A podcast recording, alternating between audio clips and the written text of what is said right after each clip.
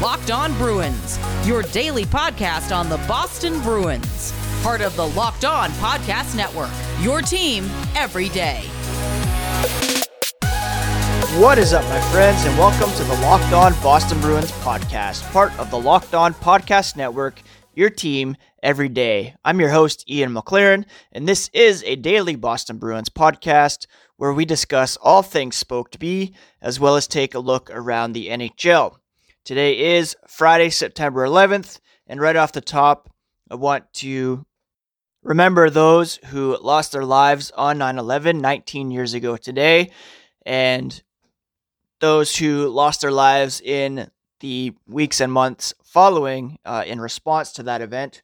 Um, I have only been to New York City once in my life, and that was in May of 2011.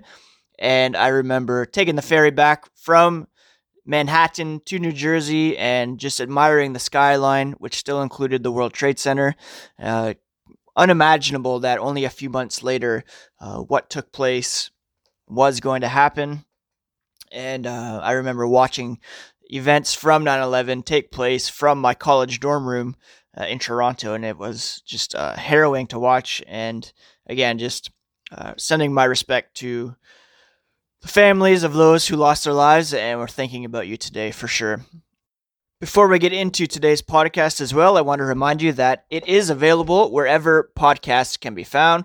So whether you're an Apple user or you have Android and use Spotify or Pocket Casts, which is my app of choice, please hit that subscribe button and each new episode will be automatically uploaded to your feed for you to download and listen and enjoy.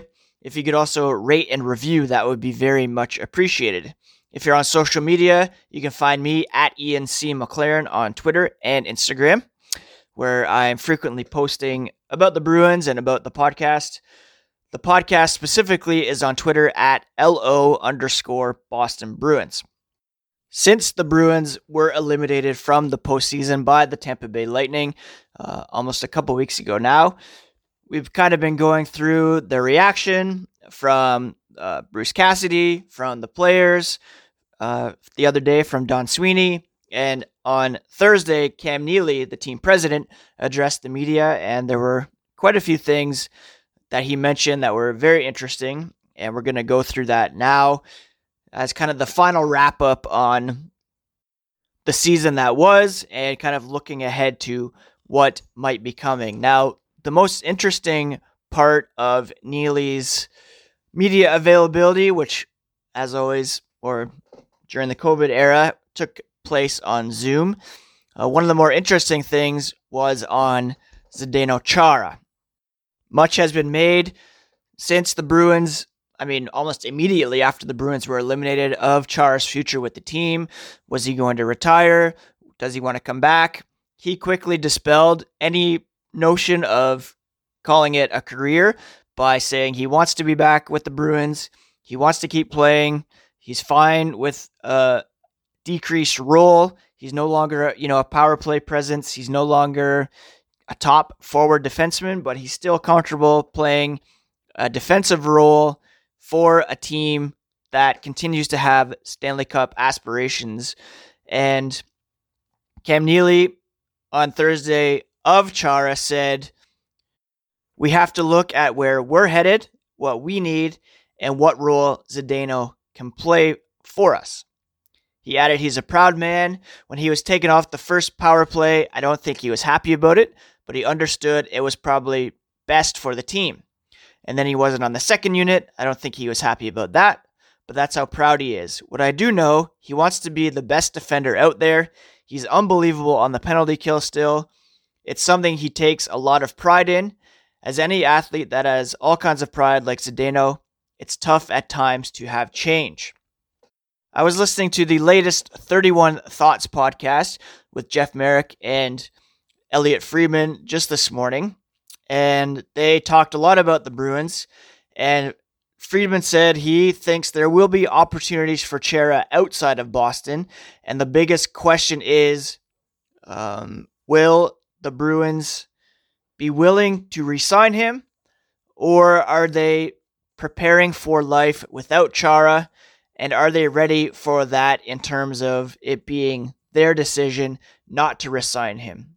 So, whereas once it seemed kind of impossible that Zdeno Chara would end his career anywhere but Boston, it now seems as though the Bruins internally are kind of talking about whether or not they want to move forward without Zdeno Chara, whether, you know, um, it's time to take that next step in the evolution of the team in terms of its leadership, and quite frankly, whether Zdeno Chara at 43 or 44 is going to help the team or hinder their progress moving forward. Uh, Neely said from day one, since he came here, he brought a lot of stability back in the blue line, in the locker room. The leadership goes without saying. He's mentored a lot of defensemen over the years. He's continued to do that. He has a great quality about him. His work ethic is second to none. And I think it's important for our players over the years to see what it takes to play in the National Hockey League with someone that really had to get to a point to be one of the top defensemen in the league, where when he broke first into the league, no one was thinking that. No one was thinking he was going to play until 43 or 44, and that's a testament on his commitment and desire. But again, the Bruins have to look at where they're headed, what they need, and what role Zdeno can play for us. In my mind, it seems like a no brainer to bring him back. You have a lot of young defensemen that will be stepping up to fill some holes, especially if Torey Krug leaves. And he can be there to mentor guys like Jakub Zboril, Urho Vaakanainen, Jeremy Lauzon, other young defensemen who the Bruins are counting on to take that next step. Even, you know, Charlie McAvoy and Brandon Carlo, the future of this team. I'm getting the sense now that perhaps they want to just have a, a clean handover to Charlie McAvoy as the clear number one defenseman on this team. And um, like I said, whereas it once seemed impossible that Chara could move on, then the door seems to be open for that at this point. Maybe the Bruins were hoping, not hoping, but we're thinking that he'd retire by this point. Um, and, you know, perhaps they don't want to commit a certain amount of salary to him at this point in his career. And it definitely seems like if a team comes in and offers Chara a deal that the Bruins don't want to meet, that he could, if he wants to keep playing, uh, go elsewhere. And Friedman mentioned Detroit as a possibility on 31 Thoughts as a team that could take a run at Chara if he's not back in Boston as kind of a guy who could step in there and help them turn things around from a culture point of view, leadership, and just instilling that work ethic into the team there. And that would be very interesting because, in my mind, they seem like a team that could be in on uh, Torey Krug as well. So, all that to say, Neely kind of raised the possibility of the two sides not reaching an agreement on his future with the team. And if he is intent on continuing to play, it could be elsewhere. And that's uh, that's pretty crazy in my mind and I would hate to see him in another jersey. It's kind of reminiscent of Daniel Alfredsson with the Ottawa Senators, although that was uh, more of a budgetary issue as he was making more at the time. Uh, but those cap concerns may play a role in it, and we'll get to that here in a moment. But first, I want to talk to you about Built Bar. Built Bar is a protein bar that tastes like a candy bar, and I am very excited to get my next box in the mail that will include such flavors as caramel brownie, cookies and cream, lemon almond cheesecake, apple almond crisp. Each bar is covered in 100% chocolate and is soft and easy to chew. You can get them in nut or nut free flavors, and they're all gluten free, which is very important for me as someone who has celiac. But lest you think that they are just an indulgent treat, they are great for the health conscious person. You can lose or maintain weight while indulging in a delicious treat. They're low calorie, low sugar, high protein, high fiber, great if you're on the keto diet, even. If you go to builtbar.com right now and use promo code locked on, you can get $10 off your next order of built bars. That's promo code locked on for $10 off your next order at builtbar.com. You can visit their website, mix and match your flavors, put together your ideal box of delicious tasting protein bars, and trust me, you won't regret it. They're very delicious, very good for you, and uh, I can't recommend them enough, to be honest. I mentioned earlier about salary cap considerations. I've said it a few times this week on the podcast that there will be a flat salary cap in the NHL next season, meaning uh, a ceiling of $81.5 million. And I think we're starting to see that this is going to affect teams differently than we anticipated. Whereas once we were thinking, well, perhaps teams won't be able to get all their players under the salary cap it now seems as though there will be quite a few teams that won't even try to get to the salary cap because of financial concerns caused by the COVID 19 pause and uncertainty regarding ticket revenue heading into the next season. A lot of teams count on that playoff revenue, even more count on gate revenue to keep their teams afloat. And we're not quite sure yet whether fans will be allowed in arenas for the next regular season. And if not, that's going to cause a lot of financial problems for teams, including an original six team like the Bruins, who are backed by a billionaire owner. You know, you have to take into consideration the fact that their other businesses are also suffering. Uh, the Jacobs family, for example, owns Delaware North. Delaware North, as we know, is a global food service and hospitality company headquartered in Buffalo. Uh, they also operate in lodging, sports, airports, gambling, entertainment industries, and all of those industries have taken hits because of COVID 19. So while the Jacobs family's net worth, you know, remains high, I'm not a financial expert, but I can only imagine that they have taken some hits, and that could affect the Bruins roster for next season as well. Cam Neely said the Bruins could be a cap team it's a matter of do they want to be and where they're at and what's going to happen next year in terms of fans and ticket revenue. Until they find out, it's kind of up in the air. How many games the season's going to be. Again, if fans will be allowed in. Cam Neely did say ownership has been very supportive even during these uncertain times here, although we all know that they were reluctant to pay TD Garden staff at the beginning of the pause. He said they've been very supportive of making sure that we have the ability to put the best team on the ice that we can. Now, does that include Zdeno Chara? Does that include Torey Krug? That remains to be seen.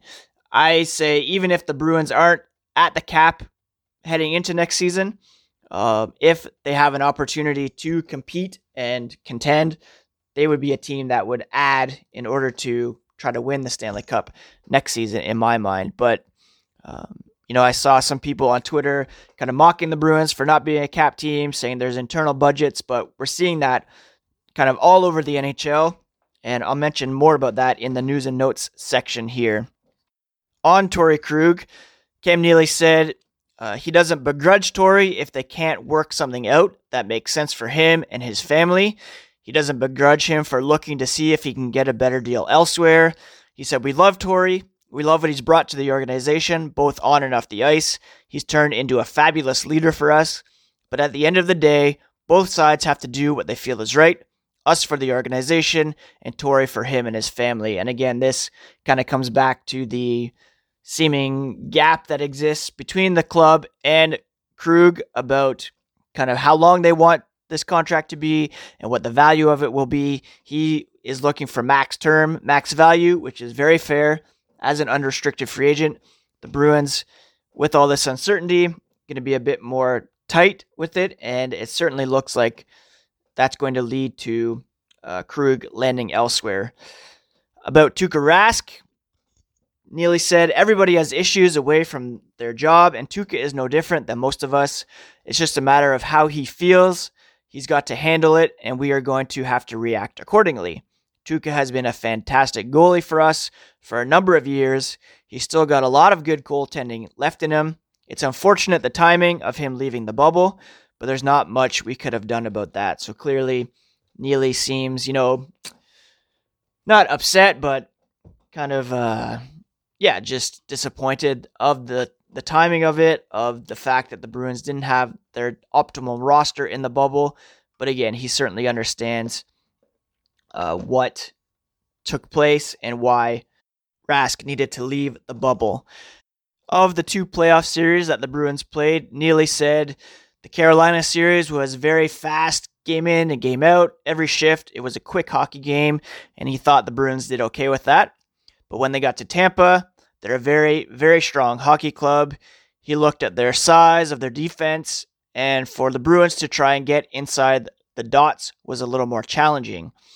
They refused to shoot the puck, and when they did shoot the puck, they missed the net. So Neely thought that the Bruins made it a bit easier for Tampa's defense than what they could have, and they have to get inside the dots more than they did in the last series. And he's going to be looking at guys like uh, Trent Frederic, for example. If he can play on a regular basis, maybe even Nick Ritchie. That was the ad that they thought was going to be helpful in the forward group to add some size, but they didn't really get as many reps from him as they would have liked in terms of, you know, in the regular season leading up into the playoffs. Certainly something that they've been talking about since they left the bubble the size and physicality of the Bruins, and what does the roster makeup need to look like moving forward. Uh, they're going to take a look at help from outside the organization, but Neely thinks they have to figure out who in the organization that's maybe playing in Providence is ready to take a next step. And that would be guys like Frederic, Zach Senyshyn, Jack Studnicka, Jakub Zboril, Vaakanainen, guys like that who uh, had strong seasons in Providence and who could be ready to take the next step on the Bruins roster. Neely sees one of the big areas where the team can improve is producing at five on five. The special teams uh, are obviously key to success, and the power play was great. Penalty kill was fine, but it's that five on five scoring getting inside the dots in the offensive zone and making it difficult for goalies to stop the puck when they get it on net um, is really key for the Bruins. He wants to see them shoot the puck more, get it on net, and make it more difficult for the opposition to uh, keep Bruins outside of the dots and keep making life difficult for the uh, opposition's netminders. And finally, Neely addressed whether the team can keep its Stanley Cup window open for another season or two. Uh, he said, You know, our core guys, their careers are somewhat winding down, and we have to really take a hard look at where we are as an organization. Can we compete for a Stanley Cup? If we can, what do we have to do to our roster to accomplish that? The Bruins have to be really honest with themselves, he said, in assessing the team assessing the players in the organization, where we think we really are going to be next season, the season after that, and beyond. We have to be as honest, as brutally honest as possible about where we think we're going to be in the next couple years, and we have to react accordingly to that. Whether or not that informs the decision on Zdeno Chara remains to be seen. Maybe they don't want to invest any more money in him. Um, I don't know it's uh it's up in the air at this point. He said when he looks back at this season, obviously they had the strong regular season, but when they come back for the return to play, they were missing their two top right wingers and David Pastrnak and Ondrej Kase. Uh, Tuukka Rask left. That was a factor. Losing your number one goaltender in the playoffs is probably the toughest position to lose. He's not taking anything away from Halak, but that's just the facts, he said. We have to look at all those things and really assess properly, not be reactionary to what happened the last series. Keep in mind and be open and honest about what we look like against Tampa specifically. So, all that to say, Neely, Sweeney, Cassidy, it really looks like they're going to do a bit of soul searching here, see what they have in the organization, what perhaps needs to be trimmed, what needs to be added, and what they can do to make the most of the top line that they have together for a couple more years, uh, improvements intended on the second line to their depth, scoring, and also what could be a pretty heavy transition on the blue line for as early as next season if Chara and Krug aren't back. Um, so it's shaping up to be perhaps a more interesting offseason for the Bruins than I anticipated. And in the days and weeks ahead leading up to uh, the draft on October 6th and 7th and the beginning of free agency on October 9th, uh, there could be quite a few talking points, uh, and it'll be interesting, uh, certainly, to see how it all shakes out. Let's finish off with some news and notes from around the NHL. And I mentioned earlier about financial issues that the Bruins may be facing and several other teams are facing as well. Frank Seravalli of TSN reports that 17 NHL teams have slashed costs and reduced payroll amid the COVID 19 crunch. That includes original six teams like the Bruins and the Chicago Blackhawks. Of the seven Canadian teams, only the Maple Leafs haven't reduced the pay of staff members. The Ottawa Senators received relief from the league even after having their pay cut by 50%. Teams are doing this because there's been no meaningful revenue coming in since mid March and none coming on the immediate horizon. He, that being Frank Seravalli, also anticipates cuts will affect free agency and salary cap payrolls, as uh, you know Neely alluded to earlier. Speaking of free agents, one who appears set to test the free agent market is Senators defenseman Mark Borowiecki. He's a guy that has you know great leadership qualities, very physical, uh, solid defenseman, and I could see the Bruins looking his way if you know they're looking for a guy to step in to fill a role held by Zdeno Chara younger guy to be sure. Um, that's something to keep an eye on. I think he would fit that Bruins mold uh, into their culture as a guy that they might look at. Elsewhere, our boy Patrice Bergeron was denied his fifth Selke Trophy win, coming second in voting to Sean Couturier of the Philadelphia Flyers. The other finalist was Ryan O'Reilly of the St. Louis Blues. Couturier said, ever since I came up in the league, guys like Bergeron, Kopitar, Toews, Jordan Staal, those are all guys that were really tough to play against and really reliable defensively and also offensively. And those are the guys I tried to model my game after. I've long held that, yeah, Couturier was going to be a perennial Selke candidate.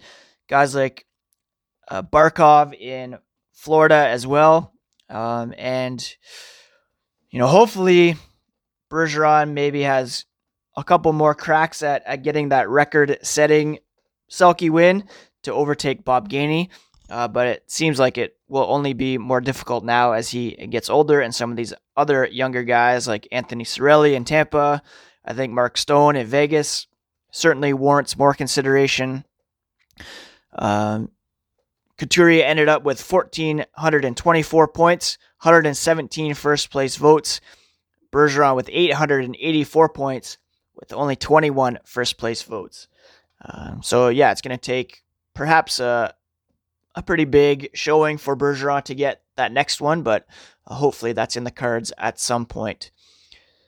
And in case you missed it, the Dallas Stars took a 2 1 series lead over the Vegas Golden Knights in the Western Conference Finals last night with a early overtime goal scored by Alex Radulov and uh, they're my rooting interest at the moment. So good on them. Tonight we have the New York Islanders trying to get back in their series against the Tampa Bay Lightning.